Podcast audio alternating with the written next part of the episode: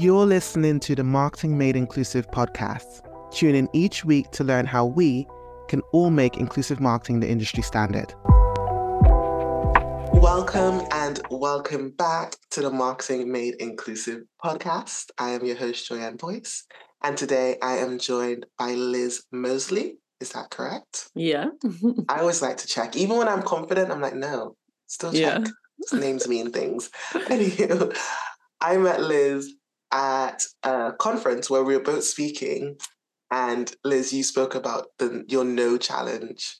Yeah. your rejection challenge. And I yeah absolutely was inspired. I was just like, yes, I want everyone to say no to me now. And I chickened out.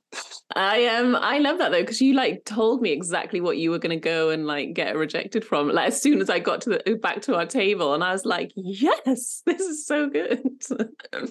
like, yeah, uh, okay, I'm gonna do it. I'm gonna ask everyone for everything. Yeah. Thing is, I like what happened with you, people just started saying yes, and it kind of annoyed me. You're like, oh, this is rude. Why are you saying yes to me? You should say no. I know, but then you just need to go bigger. If everyone's saying yes, go bigger. mm-hmm. While I contemplate what bigger is, please yeah. let our audience know a little bit about you and your background. Yeah, sure. Um, I am a graphic designer. That's what I trained as. Um, in recent years, I have been specializing in branding for small businesses, mainly because I while I was working in house mm-hmm. um, somewhere, I set up my own stationery business basically so that I could design stuff that I liked that wasn't to anybody else's like brand or anything like that. You know, I could just do be creative for the fun of it. And it was kind of like a hobby business on the side, but it really sort of like catapulted me into that small business world, you know, lots of like craft fairs and meeting lots of other makers. And I just realized that I really loved that sort of community, that group of people.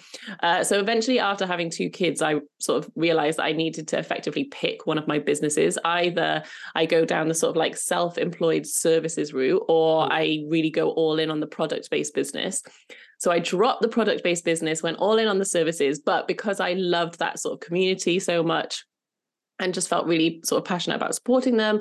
Um, I that was kind of like my target audience was small businesses. So I've been doing that for the last sort of seven-ish years now, basically since leaving my full time job um like i've been doing it mixed in with having kids so it's sort of been it's ebbed and flowed as to how much time i've had to work on it. But the last three years i've been really able to like focus on it um which has been amazing and it's been nice to see it grow. Um but then i also do a bunch of other stuff as well because i'm definitely what people would call a like multi hyphenate or I like you know I like all different things. So I've got a podcast as well called building your brand. Um and uh, run some courses, which I'm sure, yeah, we'll talk about at some point. But yeah, running courses uh, for small businesses who aren't really in, at the point where they can outsource their branding, so they mm-hmm. want to like learn how to do it themselves um yeah that's the main those are the sort of main things that i'm working and on hosts for adobe one of the biggest yes. design so, tools in the world yeah, yeah. so i do i've got like an ongoing collaboration uh, where i do a bunch of work for adobe so i've like hosted for them on adobe live i'm a adobe express ambassador um and yeah a bunch of other jobs behind the scenes for them that are less visible but still really fun It's like, how are you going to leave the name drop? You know, more American with our, our name dropping sometimes. I know we do. I need to put it on my website somewhere. I don't think it's even on there yet. Mm-hmm. And I, because I'm a, I'm a LinkedIn fanatic, please make a company page for your self-employed self on LinkedIn. Okay. I will. I see. I'm not a LinkedIn. I'm. I'm getting there. I'm slowly exploring LinkedIn. Okay, I will do that. I'll make a company page. LinkedIn is where the professional fun happens. Yeah, that is true. I made my first group the other day, which I was quite excited about. the groups are interesting. Some of them are really, really good, and you get a lot of engagement, and then some mm. of them turn into spam quite quickly. Yeah, but... it's going to be interesting to see what happens. it's an experiment for sure perfect place to experiment. but you mentioned so small business is such an interesting demographic to serve because when it comes to branding, when it comes to marketing, they are the ones who, like you said, need it, but normally can't afford it. Yeah. And I you're one of the few designers uh, self-employed that I've seen have a course teaching people how to do it themselves. And I even saw it mentioned that you teach them how to use Canva. And normally when I mention Canva to designers, it's like I stab them in the heart. They're like, oh, how dare you? And I'm like, but it's what people are most likely going to use. And... Uh, I really struggle. Yeah, I struggle with this a lot because, and actually, like I had a lot of, when I started putting my course together, I had mm. literal sleepless nights about it because I stress so much about what other designers in the design industry would think about it. Mm-hmm. Um, and I mm-hmm. had a coach at the time who, like, uh, I was re, I happened to just have coaching as I was launching this course and uh, i really needed it because she sort of like gave me she helped me keep going because i nearly gave up so many times. And it's like a big the, that the branding one in particular is, is a big course. It's like a 12 week course. Okay. um it took a lot like i had to scale back on client work to get it like completed. Like it was a lot of work to put it together. But my I my philosophy on it is just different. Like I understand why as a designer you uh-huh. wouldn't use Canva. Well, I don't actually. I think oh, Cam, like uh, so as in I think you can still as a designer I still use well I use Adobe Express which is like the Adobe's um, equivalent because it comes as part of my creative cloud. You know, I've already got it the premium yeah. version. Um, and I really and I'm an Adobe Express ambassador, so obviously I would use that. But you know, it's it's it's a sort of similar premise where it's like a much easier entry design tool that the idea is that everyone can use. Um, and i sometimes i don't need all of the tools there. I just need to make a quick social media post. I don't need like hundreds and hundreds of options of things to do. Mm-hmm. um, and so uh, sometimes it's just like easier for me to quickly put something together. You know i can do it on my phone because i've got the app you know that kind of thing. So i do use it but I, it's not what i would use all the time. um, yeah exactly it's it's like a nice little added extra for me rather than my main design tool but mm-hmm. i i make um, templates social media templates for all of my branding clients because there's no point me making branding for them that they're then not able to use yep. and so i don't have a i think those tools are great. Like, yeah, if uh, you're a branding designer and that's what you're using to design logos on, uh, that is like that is good you're going to come up against like problems at some point. Like there are limits to what it can do mm-hmm. But you can get by you can do enough on there to create something that is good and i just i just hate the snobbery of it like i hate the whole oh if you use this like there's so many um, posts on social media being like if you use canva you're not a proper designer and i'm just like it's a tool it's the tool is not what makes you a designer like your experience and your like knowledge of like the principles of design and what you know makes a design functional and what doesn't that's what makes you a designer. It's not the actual tool. Um you know if you're a good designer you'll be able to design something that looks good in canva or adobe express. You know mm-hmm. you just won't have as many like options as to tools that you can use within it. And so yeah so i just it winds me up to be honest. And i and i do keep thinking about doing sort of counteractive content on my social media, but I haven't plucked up the guts yet because it's always really? it's always a bit um I know it's gonna like yeah basically I know it's gonna be like dropping a little grenade in there and then like run, I'll probably run away because I'll get to be honest they're probably all worried about AI at the moment so they might not even notice. Yeah true yeah that's true. Maybe now's a good time no one will be stressed about It'll be like, oh yeah, go ahead, use Canva. Um, as long as you don't use AI. The, I think that's going to be the shift. Yes, use it. Yeah. Just don't use AI. Um, yeah. Speaking of AI, I'm curious to know um, how is that impacting your? Do you see it helping small businesses? Are they even aware they can use it for design stuff, or these are the ones that are still like, what is what is design? What is branding? Yeah i think most or most of the people who would like take my course probably aren't at the point where they would be using ai in design like in design tools so like for example I use, you know, like Photoshop, Illustrator, um, InDesign, you know, like they're all bringing in a lot of AI tools within the programs. Mm-hmm. Um, some of them I think are like absolutely incredible tools that have saved me so much time because they're taking away the jobs that are painfully boring that I had to do in the past. So those ones excite me where it's like I can it's still my creative vision mm-hmm. um and I can get to my end result quicker because I'm not having to spend hours like cutting out a per you know the outline of a person so that I can change the background because I literally like I've been signing for quite a long time. I used to spend hours doing that sort of thing. And now, you know, I can do it at a press of a button and that is amazing um you know like i do i make quite a lot of content so like i use premiere pro some of the uh, ai updates in premiere pro are just like phenomenal like i love them but then there's other things where i think it's gonna get it's gonna get a bit murky mm. um so there's you know there's the sort of feature where you can upload something that you've designed and then you can use prompts to create things in a similar style. Mm-hmm. and i understand the benefit of it for some people but i also think it's going to be really abused because obviously i can just upload anyone's work um, and do it in that style. So i think that's where things yeah that's where i get less excited about it because i'm like actually this the creative stuff is the bit i enjoy and uh-huh. so i have no interest in using a robot to do it for me because i enjoy doing it and so i want to do it so yeah take away the jobs that i don't enjoy don't do. Yeah, um, yeah. and leave me the jobs that i do enjoy so that's kind of where i personally sit with ai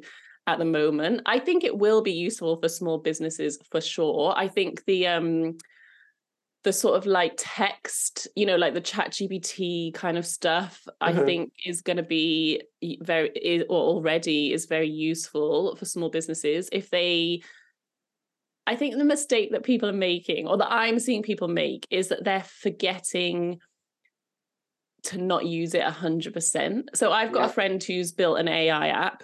It's absolutely amazing and it's and it's for small businesses basically to create their like marketing funnel. And her advice is always, you know, let AI take you 70% of the way, but then you need to spend at least 30%, you know, like updating editing, it and updating. editing it. Yeah. Mm-hmm, and just mm-hmm. making sure that it like sounds like you. Um, but I'm seeing a lot of people just copying, pasting straight out of ChatGPT, and it's just it's just not sounding good. um, and so I think that's where small businesses are going to have to be careful. You know, like don't let it be a tool that you just give over your content to 100%. Like let it be a tool that saves you loads of time, mm-hmm. but that you still add your flair of creativity to it. I don't, yeah, I mean, you will, you've got so much more experience in this than me, but that's kind of where I sit on it as a.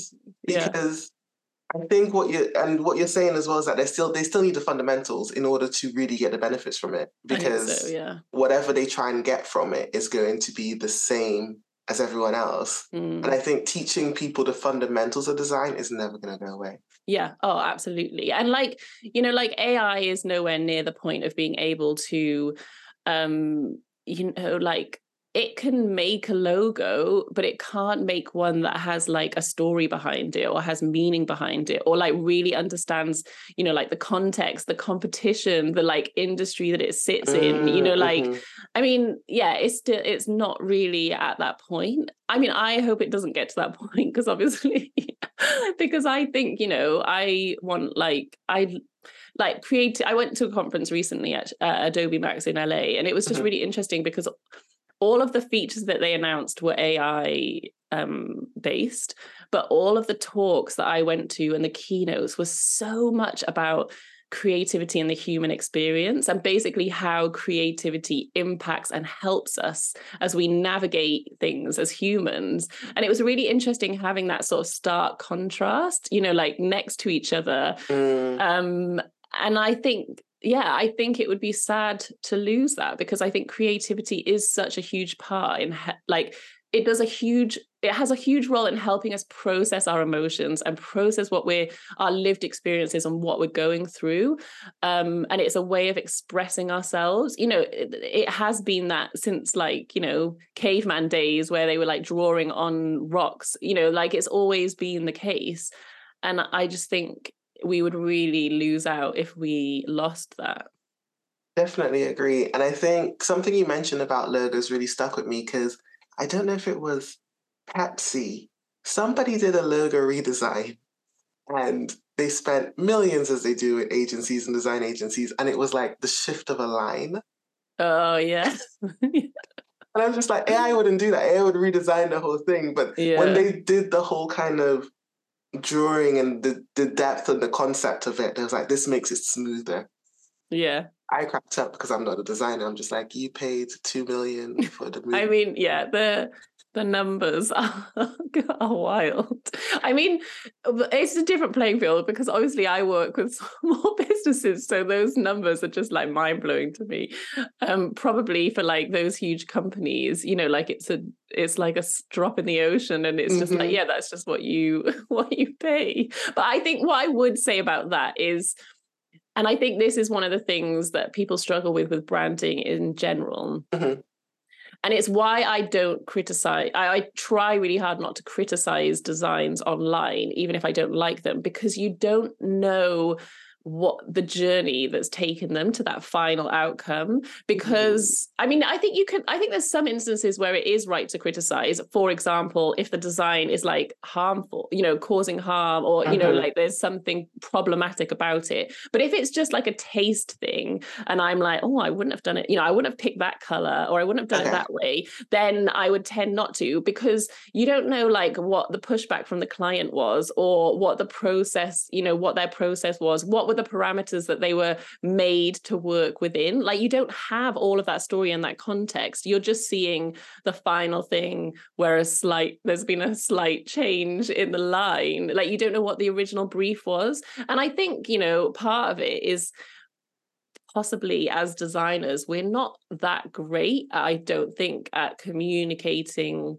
the value and the impact that design has and okay. how some small tweaks can actually like have a big impact and change things. And so you just see that small tweak and you're just like, that's just such a waste of money. And maybe it is, you know, like I think that sometimes. No, yeah. I, I, can say as a non-designer, the shift of the line, it was it they could have just stayed. Yeah. They could have just sometimes I understand like when it's color related, I'm like, okay, saturation, you have to think about how is it going to print versus how it looks digital. Mm. I understand, but the move of a line was just, you know. Too um, much. but something you mentioned, what, so when there is controversy about it being offensive or problematic or basically just non inclusive, how does that play out in the design world? Have you seen that much? Because obviously on my end, I see the extreme cases I see where illustrators are super lazy and they make like the front and the back of a black person's hand the same shade. Yes. Um. So yeah, I how, think how does I it think play you see it less in branding, mm-hmm. just because it's like it's like I think illustration's a slightly different ball game. I think I have seen people walk it. I have seen companies like walk it back you know where they've done something and actually the response is just like so negative that it's not you know it, it's better for them to go back to what they had. Um i think that that like it's a kind of like a running joke amongst designers is um the fear that you are going to design an icon or something that is going to have like a visual um, like someone's going to recognize something visual in it that you didn't intend. So, for example, a swastika, a penis, you know, that sort of thing that you're not you're not intending to create that, but you've like done this stylistic design and you didn't look at it from all angles. And then actually, if you tilt it, you know, however many degrees this way, oh my goodness, there's a swastika. So, like, I think that um that is one that you see quite a lot is where it wasn't at all intended for a design to have a motif in it but um, then someone points out um, something not great. And, you know, sometimes it's not something offensive and it's just something funny and not ideal. And they'll just, they'll just sort of ride it out. Um, but sometimes I think it is something that is gonna like genuinely upset people and they change it, which I think they should. Um, but yeah. They will. But, it's interesting because then I guess it depends on what stage it gets noticed and how yeah. much it can change. Because recently I was in Orlando's in Florida, right? Yes. I was in Florida and they have the shape of the state on a lot of their highway signs and so forth. Something we don't really have here. We don't have like the shape of Bristol on a sign. anyway, it would just be such a weird shape. It? it would just be like a, a, squat. It would be like no a, one would know what it was. It's not like we are all familiar with the shape of Bristol. But I over the, the I spent about four days there. Over the time of that, I got familiar with the shape, and I once I saw something, I couldn't unsee it. The shape of Florida is the shape of a gun.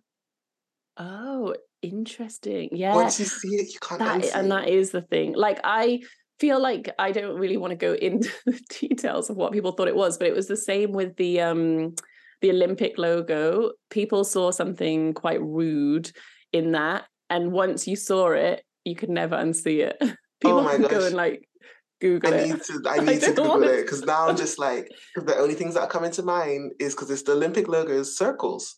Oh, not that Olympic logo. It was uh, like what it's like that. You know, they how they do um you know like a bespoke one with the year for each um like each olympics i'll tell you people can i think I think it was the London. I think it was the 2012. I need to go and check, but there was one of them where I'll um I'll show I'll tell you about it after. People can go and Google. I don't want to be responsible for describing it on your podcast. There's so many layers. I think the worst I have ever seen, and I was I was at an event, and this I was at an event and this person was describing the power of branding. Mm. At the end of the slide, um, they were saying how, you know, designers need to be mindful when they're using different fonts and had a bunch of different fonts that were meant to say something but said something else. And then there was a scripted font. I was the only black person in the room that was meant to say pizza, but it said the N word. No. And they put that up and people were chuckling, and I'm just like, huh, you yeah. thought that was okay. Yeah. And it was one of those ones where I do wonder how like designers can show things like because it's such a you have to see it because it's such a tangible thing mm. to understand a faux pas but how you do it and how you go about it and like and then I, it got me really curious to know like what is the conversation when you're teaching people about designing things to take things into mind like is that even a thing? Like when you were at um london design school? No. Lse lse yeah. Was there any conversation around cultural considerations when designing things and creating things? Um not loads in the sense that um there was like very so I was working in the design team. There was very clear brand guidelines. So okay. there was actually like a lot of limits on what you can do. You know, there was like limits on what colors I could use, what fonts I could use. You know, all that kind of thing.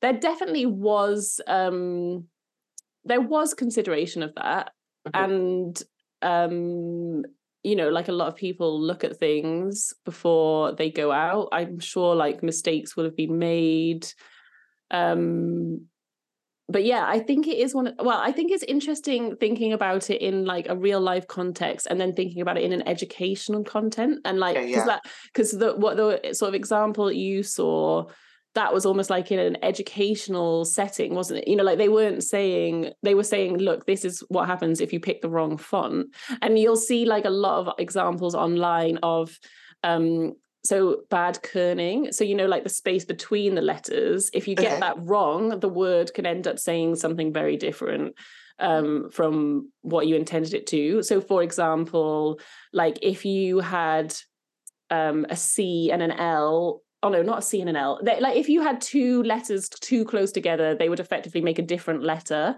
Um, I'm trying to think of like I'm trying to think of an actual real example now, and I can't. But yeah, basically, or you know, like if you put like a gap too big between two letters, it it makes the word two different, two different words, words. Yeah. that could be like rude. So that so that's often like shown as an example where designs, you know, like really gone wrong, and it's turned into something rude that the person didn't intend. But I think there has there does need to be you know like i guess what's problematic about your example is that there was no consideration for like who was in the room and the fact mm. that they would be offended by the example um and that it's completely unnecessary like that did not need there was there's loads of ways to demonstrate that point um that isn't a rude that's racially offensive a word that's racially offensive so i think that you know that is something that we need to take into account in our education, like how we teach people. Sorry, you said it's called kerning when the word, the letters are two. Okay. So that's the space between, space between the the letters in the word. Yeah.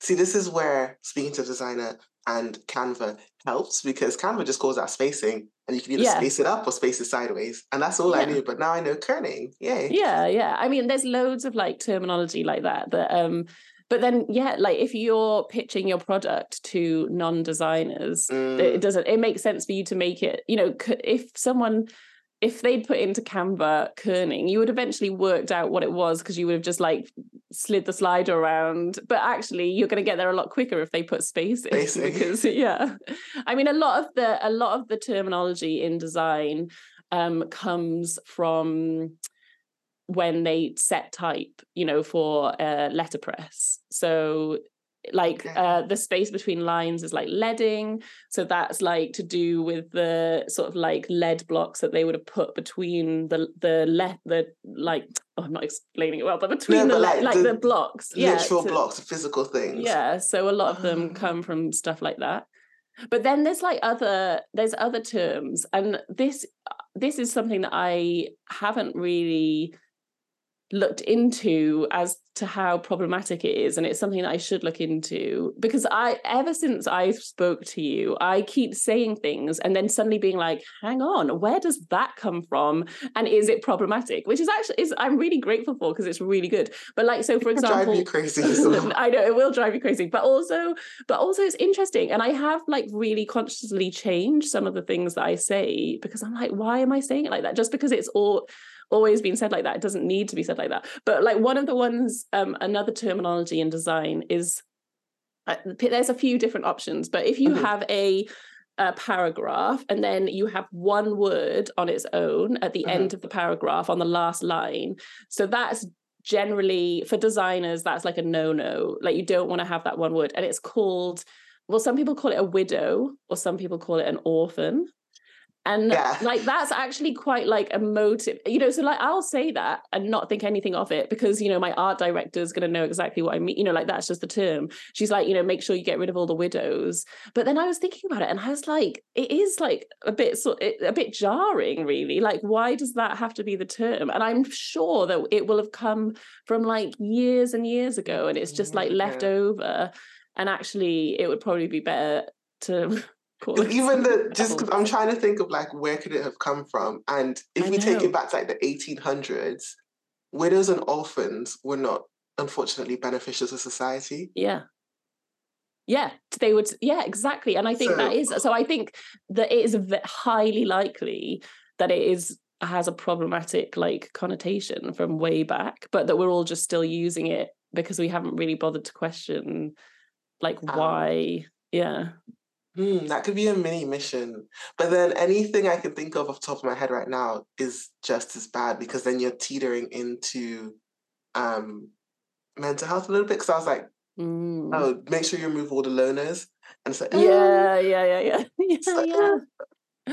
but then you do kind of need a phrase because saying the one word on the last line that's on its own that's just too much of a mouthful do you know what i mean like you need to come up with a term for it but yeah uh, yeah, it's interesting. But then it's like, how do you get a whole industry to like change their terminology so that everybody's on the same page and knows what the thing is? But then I think, you know, like tools like Canva and Adobe Express, where they're actually just putting in descriptors like spacing. This mm. is the spacing. This is the spacing between lines. You know, like actually, that just makes it more accessible for everybody. I think often these terms make design feel like this like exclusive club that if you mm-hmm. don't know the correct terminology, you're not you part of it. Yeah. And that feels doesn't feel great either. And I feel like it can also be a barrier to when because speaking about accessibility, but when you're working with a client or a person, you're trying to make something suitable for them if you're having to translate everything they say in their everyday mm. back to it, and if you suddenly drop a word that is not accessible, that can create an emotional divide to the person you're trying to get understand what their user experience is mm. because you're trying to design for them. and i think i would never use those words with like a client i like i would literally if i was in a design team i would use those words because i'd know that they would know what i was on about i wouldn't use those words with a client because they wouldn't know what i meant but i think there's a temptation as designers to use them to almost like in a kind of like I know more than you kind of way. Mm-hmm. And I mm-hmm. get the desire to do that because you want to prove that you um, have knowledge beyond what that they you know the knowledge that they have beyond canva and beyond adobe express that you yeah. have you have that training and you have that knowledge but i think you're right like i sometimes i just think it's it is um like what's the word? Not I'm trying to the opposite of it, inclusive. It's yeah, it's, it's excluding it's people. yeah. Yeah it's like and it's almost like educational snobbery. I don't know what you know where you're just kind of like you're using terminology in a way unnecessarily just to sort of almost like hold your knowledge over someone. I don't know maybe i'm maybe i'm overthinking it but that no, i think it's like valid. that. Yeah i think it definitely is valid because the whole aspect and the way I understand design is translating the things that people cannot and, and adding visual representation.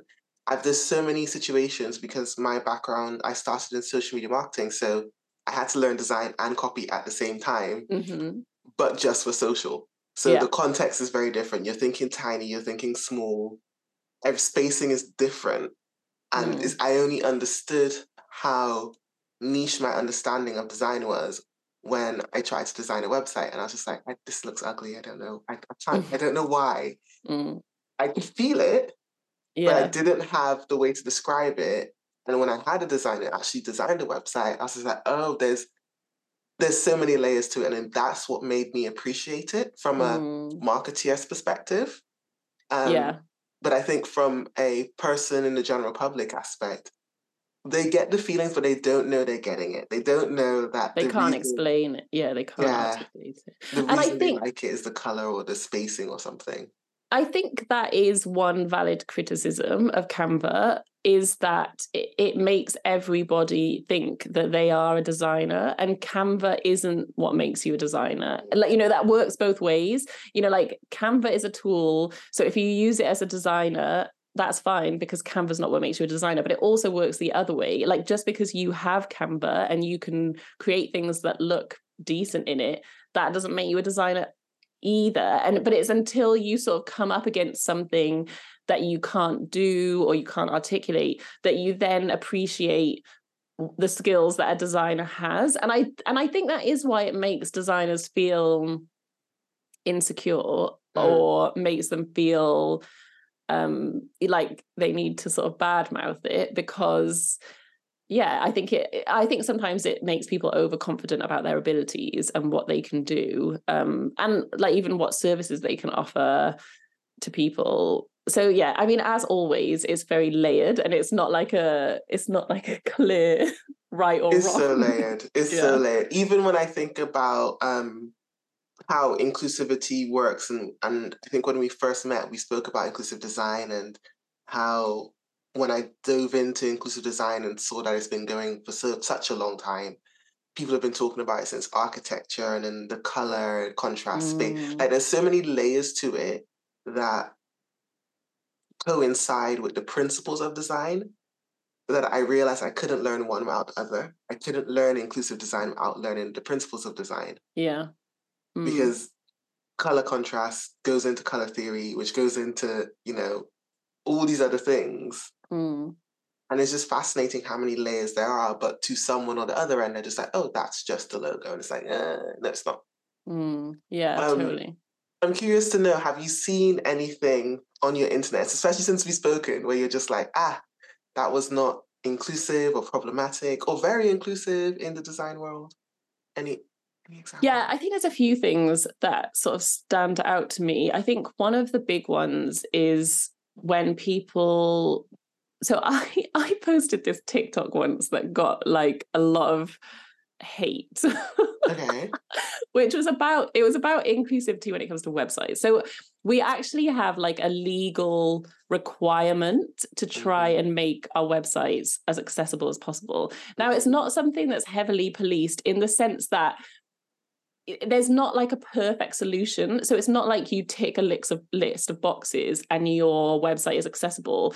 Um, so it's not like oh you've gone beyond to put, put like a certain point we're going to get in touch with you. But there is like as business owners there is or yeah as someone with a website there is sort of like this mandate to try and make it as accessible as possible. Anyway people kicked off in the comments about this in my tiktok but some companies some big companies so it's not going to impact you as a small business probably but that's not to say that you shouldn't do it but some big companies have got into trouble because their website was not usable for a group of people so I think it's something that's important to think about. One of the things that I see a lot is where people prioritize the aesthetic over the functionality of the website. And this is an age old design creative problem, you know, form over function. And what I see people doing is DIYing their website which is a totally valid thing to do. You can absolutely do it. You know, there's loads of tools that have made that possible for you. Mm-hmm. But basically people don't know how to code and so they can't get the elements that they want in the right place or maybe they can't get the font that they want or they can't get the text that they want and so what they do is put it all in an image so they'll like make it how they want it to look in canva and then they'll upload that as an image to their website and it'll look nice. And if you have no visual impairment, you'll probably be able to read it fine. But if you do have a visual impairment and you're using a screen reader, your screen reader cannot read uh, what the text you've put in an image. And so that is hugely inaccessible. And it's where you're prioritizing how your website looks over whether someone can actually use it. And so, in my mind, that is like a huge no no. Like, I've seen it again with like, um, it might not even be a sort of design motive per se, but like an illustrator, for example, who does hand lettering. And so obviously they want their website to like reflect their style. And so they'll write a load of content or they'll write their headers, you know, that in their hand lettered mm-hmm. style. Mm-hmm. And again, it's like, well, there's a whole chunk of your website that someone who's visually impaired can't read. And it's going to massively diminish their experience of using your website. And so in those instances, like either go away and learn how to make your own font of your handwriting and then that will work fine or just accept that you're going to have to sacrifice a bit of the aesthetic that you want um because and ultimately like for design in particular it's all about communication it's all mm-hmm. about communicating as effectively as possible you know like design is putting text, colors, images, illustrations, putting those things together is like creating order out of chaos so that that information is easier for people to consume and understand. And if you like, if you're prioritizing it looking pretty over people actually being able to consume that content effectively it's going to damn it it's, it's bad for you yeah. because they're just going to get frustrated and like jog on and it's also bad for them because they don't feel you know like included in the content that you're creating so that's one of them another one that is one of my biggest bugbears and i um i've done quite a lot of posts about this not recently so i'm going to do another one but is center aligned text so people love to center align yeah. large amounts of copy because to them it looks aesthetically pleasing because it's balanced wow. so it's yep. Yeah, but what it means is it's really hard to read because your brain needs all the lines lined up so that you can find the next one really quickly. If your eyes are having to jump around to find the next l- line, like that's, we don't realize it, but it's a lot more work for our brains. But what I realized is that if I get an email, I realized this years ago, I get an email and the whole thing is center aligned I just give up. I look at it and I just think, oh, this is this is exhausting. And I don't, I just don't read it. So again, like you've prioritized the aesthetic, and actually you're going to have loads of people. And this actually is anybody. It's not people, it's not someone who's got a visual impairment. This is just this is it's, bad for like everybody. it's reading. It's reading. Yeah. There's a reason um, we have all been trained to interact with the internet a certain way. And I remember when someone wanted to put some, they wanted to put their logo on the right hand side of their website in the banner, mm. and I said no. Yeah. And like, why? And I'm like, because people haven't there's certain things that we just do. And yeah, if you're without just, thinking. If you're breaking up that flow, you're causing people to have an icky feeling. Yeah. Yeah. And it and it like it causes friction and that friction you know like it's all subconscious but there's only so much friction that we'll tolerate and it's actually a very low amount. And so if and this is why websites people get really frustrated about this, but this is why websites often look very similar. They have a very similar layout because exactly for that reason. You know, we expect the contact button to be in the top right because that is like the sort of first place that our eyes stop because we start top left, we go across, and then we tend to zigzag down. So, like, that's why that button's there. The logo is in the top left because that's the first, that's where our eyes start. So we see what the business is. So we know who's like giving us this information. And so there's all this kind of like I mean, this is this is sort of UX design, isn't it? You know, it's user experience, and it's like how or UI. I get confused mm. between the two. I think it's. I think it's a bit of both because UX is yeah. understanding, and then UI is doing. Like how you actually do it. Yeah, exactly. Sorry to UX UI people for that. Yeah, yeah. Sorry, yeah. Um, but yeah, so actually, like there there are certain best practices when it comes to website design. And again, people get upset about this because they're like, well, I want my website to be like really different and I want it to have things like flashing across and I want it to have this and that. And it's like, well, you can do those things, but it's not necessarily going to work that well for you. Maybe you'll win an award for it, but will people actually enjoy using it or be able to get the information that they need? So I think there's always this tension, but those those are sort of like a few examples of things that I see people doing quite a lot that I'm like, oh, that like drive me crazy.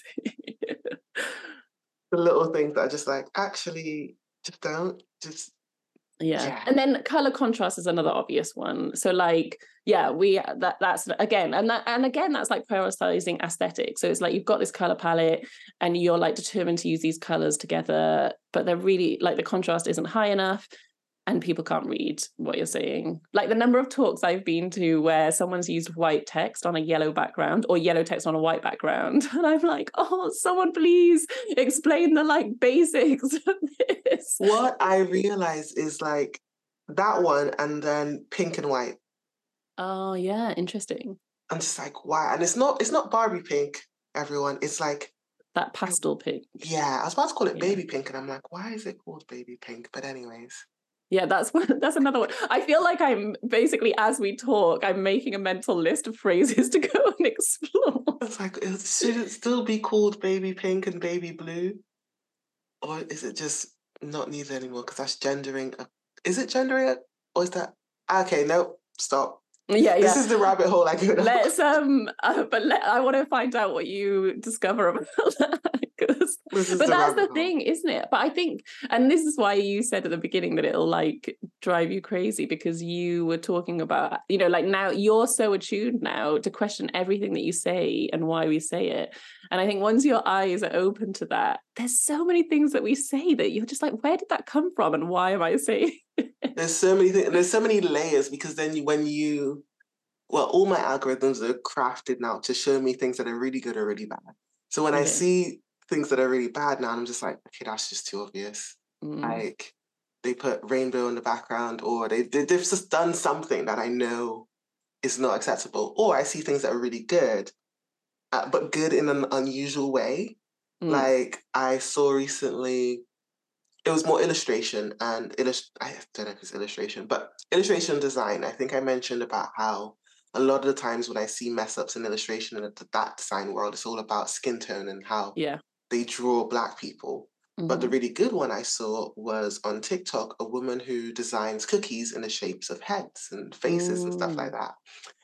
And I hadn't paid attention to the hands. I was just watching the design because she got all the skin tones right, different shades of black women. She was using cookie icing to do the texture of black hair. Mm. And this is something that the gaming industry, the design industry, the illustration industry are still trying to figure out the bare yeah. minimum, the bare minimum of how to do not even like locks, which is what I have, but just curly black hair. The texture, yeah. And she managed to do it on a cookie. Yeah. And I watched this video three, four times, and I realized halfway, like the halfway through the third time, oh, the woman's hands who's doing this is white.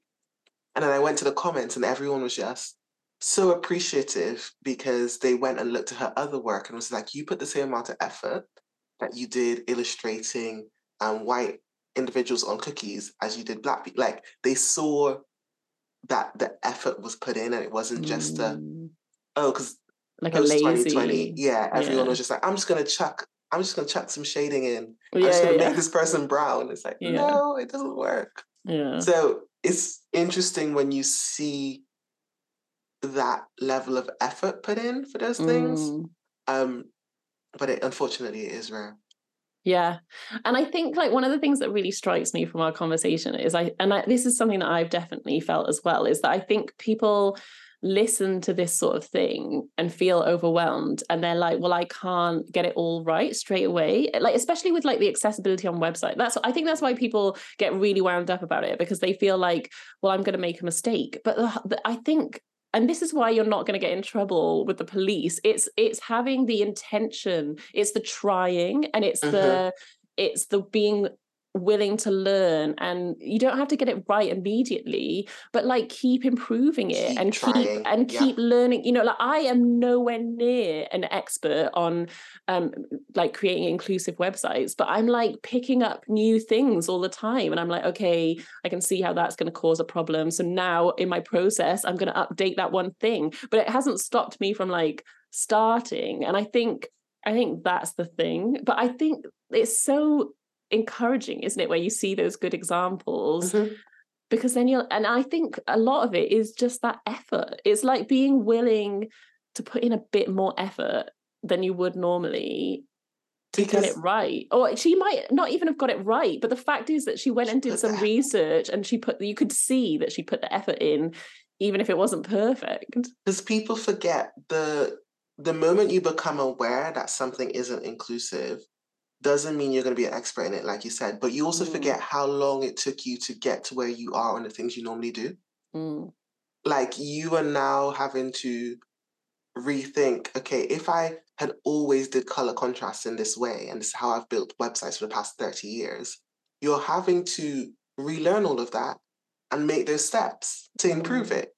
And I think it's like any skill, if you don't keep practicing, and what frustrates me sometimes is a lot of times I'm I'm I'm picking on illustrators, but they're the easiest examples, unfortunately.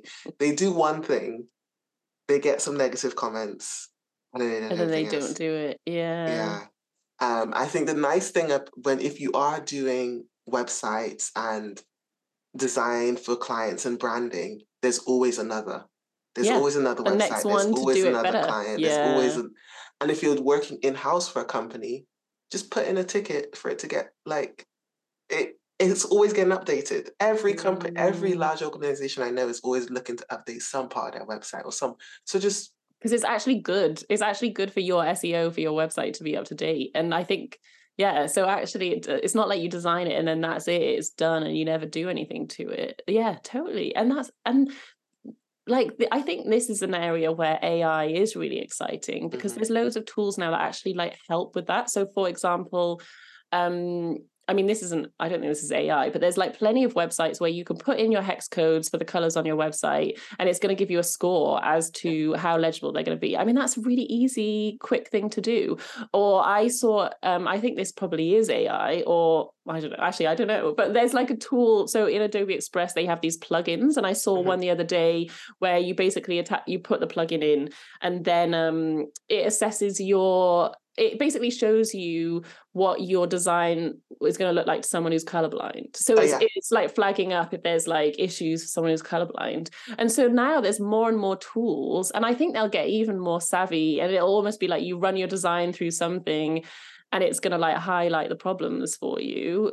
You know, in terms of accessibility, and that's going to be really that is that's that's the sort of tools I get really excited about because I'm like, that's that is really helpful. Yeah, there's tons out there. And the one thing I would go back to on your point on AI is make sure you check it because there are tools out there now where you can put in your image and it write the alt text for you. Okay. But everyone knows I hop on. AI is not good at understanding different skin tones. Yeah. So check that alt text. Do not just copy and paste. Do yeah. not just take it and run with it. Um, and and I think that's where that philosophy of 70 30 for AI is helpful because it's like use AI as a tool, but don't let it be the definitive final answer. You know, in the same way that, like, I had a friend who asked ChatGPT a bunch of questions that he knew the answers to, and it just confidently lied to him. And, you know, like, and it was so confident about it. Um, and so I think that's it. It's like we're almost like having you know, in the same way that we kind of had to learn how to search things on the internet, we're now having to learn how to process the information that AI gives us mm-hmm. and have, I guess, that, yeah, that wisdom to know what to check. And yeah, I think, yeah. When to check it. I am curious to know if every small business owner becomes slightly AI competent, how that will affect the relationships of um you know when you're doing brand development with them and you're giving them stuff and you're saying hey what's your thoughts on this? Are mm. they going to come back one day and be like well i wanted something closer to this and send you like a chat gpt illustration of something? Yeah. That's the bit that it's not they know because it's two things for me. Sometimes when you ask a client or someone who wants you to design something what they want they can't describe it. Mm. So I see it being helpful in the sense of here's a bunch of variations of the literal words you said. Because sometimes that's the other bit where they say, mm. I want it to be like a sky blue, and you do something that, because sky blue is so many types of blue, but the literal words, and they're like, actually, no. Is it going to help conversation or is it going to harm conversation? Is my curiosity. Yeah. And I think that is the thing that's a bit scary about all this is that we don't really know what the implications are going to be yet. Uh, and my suspicion is is that it's going to help a bit and it's going to harm a bit. You know, like it's going to be good and bad. Um, I think people don't often realize that being able to sort of express your thoughts about creative concepts or designs like like a lot of people don't know how to articulate what is in their head when it comes mm. to design mm. like that i think is a skill you know like how do you articulate a feeling that you want to you know how do you then represent a feeling in design um and so i think it will help people with that because they can you know maybe create a prompt with words that they're more familiar with and then they can pl- tweak it until they get something they want but i think what we are going to see is things looking more and more like each other. And I think the, I mean, I wouldn't be surprised if um, in the design industry, for example, you know in the same way that vinyl has became super popular you know mm. i think we're going to see a resurgence of traditional techniques and very like hand created mm-hmm. and that mm-hmm. that's going to be a selling point um i mean i don't think that's happened Ooh. yet but it'll be interesting to see you know if like letter like letterpress had already had quite a bit of a resurgence. It'll be interesting to see if that sort of happens again. Would you ever rebrand your packages with the label human made? Um i don't think i would because i do like I can't create branding without a computer. I could I could create it without AI, definitely. Yeah, so without AI is human made. It's not okay. in a in a future yeah. world yeah you think i guess yeah i would i would yeah i would consider it and i think that might become appealing to people especially if they've got concerns about copyright issues i mean the big thing at the moment in branding for example is if i create you a logo with ai you can't copyright it you know you can't uh, trademark it sorry like you can't be sure that someone else is not going to come out with something very similar or you haven't got a legal leg to stand on if they do. So I think that's it's going to be interesting to see how that develops because I think there are going to be lots of like copyright issues. I think there's going to be lots of authenticity issues. So like a big one that I saw the other day was um, people creating AI generated images of the like Gaza Palestine like the Pal- the conflict in Palestine. And it's like yeah they it states that they're AI but not everyone reads the small print. And that's a real that is for news like news corporations in particular like that's really problematic and something that they're like really aware of um, because it's not an accurate reflection of what's like actually happening. I mean, it's such a minefield, isn't it? There's so, I mean, I would definitely, I would definitely consider using a label like that. I think the thing that would put me off is not feeling confident that people understood what I meant. Mm. Um, but it might become the trend. It, it, yes. I'm thinking in a year or two's time, that might be the thing where people start think, differentiating. Yeah, I think we will start to see that. And I think, you know, we'll start to see like copywriters, you know, reassuring people that they're not using AI and that you are getting like, you know, that kind of thing. Yeah, I think I think you're right. I think that could be where it goes. Human made. It sounds yeah. itchy. Anyways. on that future aspect, it's been lovely having you here in the present um, and having you on the podcast. Please let our audience know where they can find you on the internet. Sure. I'm um, on Instagram. I'm at Liz M. Mosley. Uh, my podcast is called Building Your Brand. Um, and my website is lizmosley.net. Sweet. Absolutely fantastic. We'll pop all those links in the show note. Thank you for joining me on the Marketing Made Inclusive podcast. And if you're listening, you have a favor to ask, subscribe. You know, hit just do it. It makes do a it. huge difference. Yeah. It, really does. and leave a review. Leave a review. Leave well. a review. yeah. I'll ask for ask. you. yeah, yeah, yeah. I know. I feel it's really, it's really like uncomfortable because I feel like I ask all the time, but it does. I'll ask on your behalf because it makes a huge difference. Leave her a review. Wherever you're listening, leave yeah. a review for the podcast and subscribe and share. Share with the designers you know. Let's let's start that design war. You know. Yeah, yeah, yeah. And I'm sure people will disagree with me. You know, like yeah, it's it's such a complex conversation but i think it's i think this is what i'm excited about what i love chatting to you about is that i think it's the, they're the conversations that we need to start having. And like you have opened my eyes to things and now i'm looking at things differently. And i think that's you know like i'm there's so many things i'm messing up but that's just only a positive thing mm-hmm. i'm seeing it from a new perspective. Mm-hmm. the more mistakes you make the more you can learn in life. And yeah. I enjoy being proven wrong. It's like thing, but then that also implies I always think I'm right. But anyways, let's not go down that route. yeah, It's a whole other rabbit hole. whole other rabbit, whole other podcast theme. That's psychology. Let's let's leave that one alone. But thank you so much for joining me on the Marketing Made Inclusive podcast. My name is Joyann Boyce. You can find me all over the internet at Joyann Boyce. That's J O Y A N N B O Y C E. And tune in next week where we'll continue to explore all things inclusive marketing.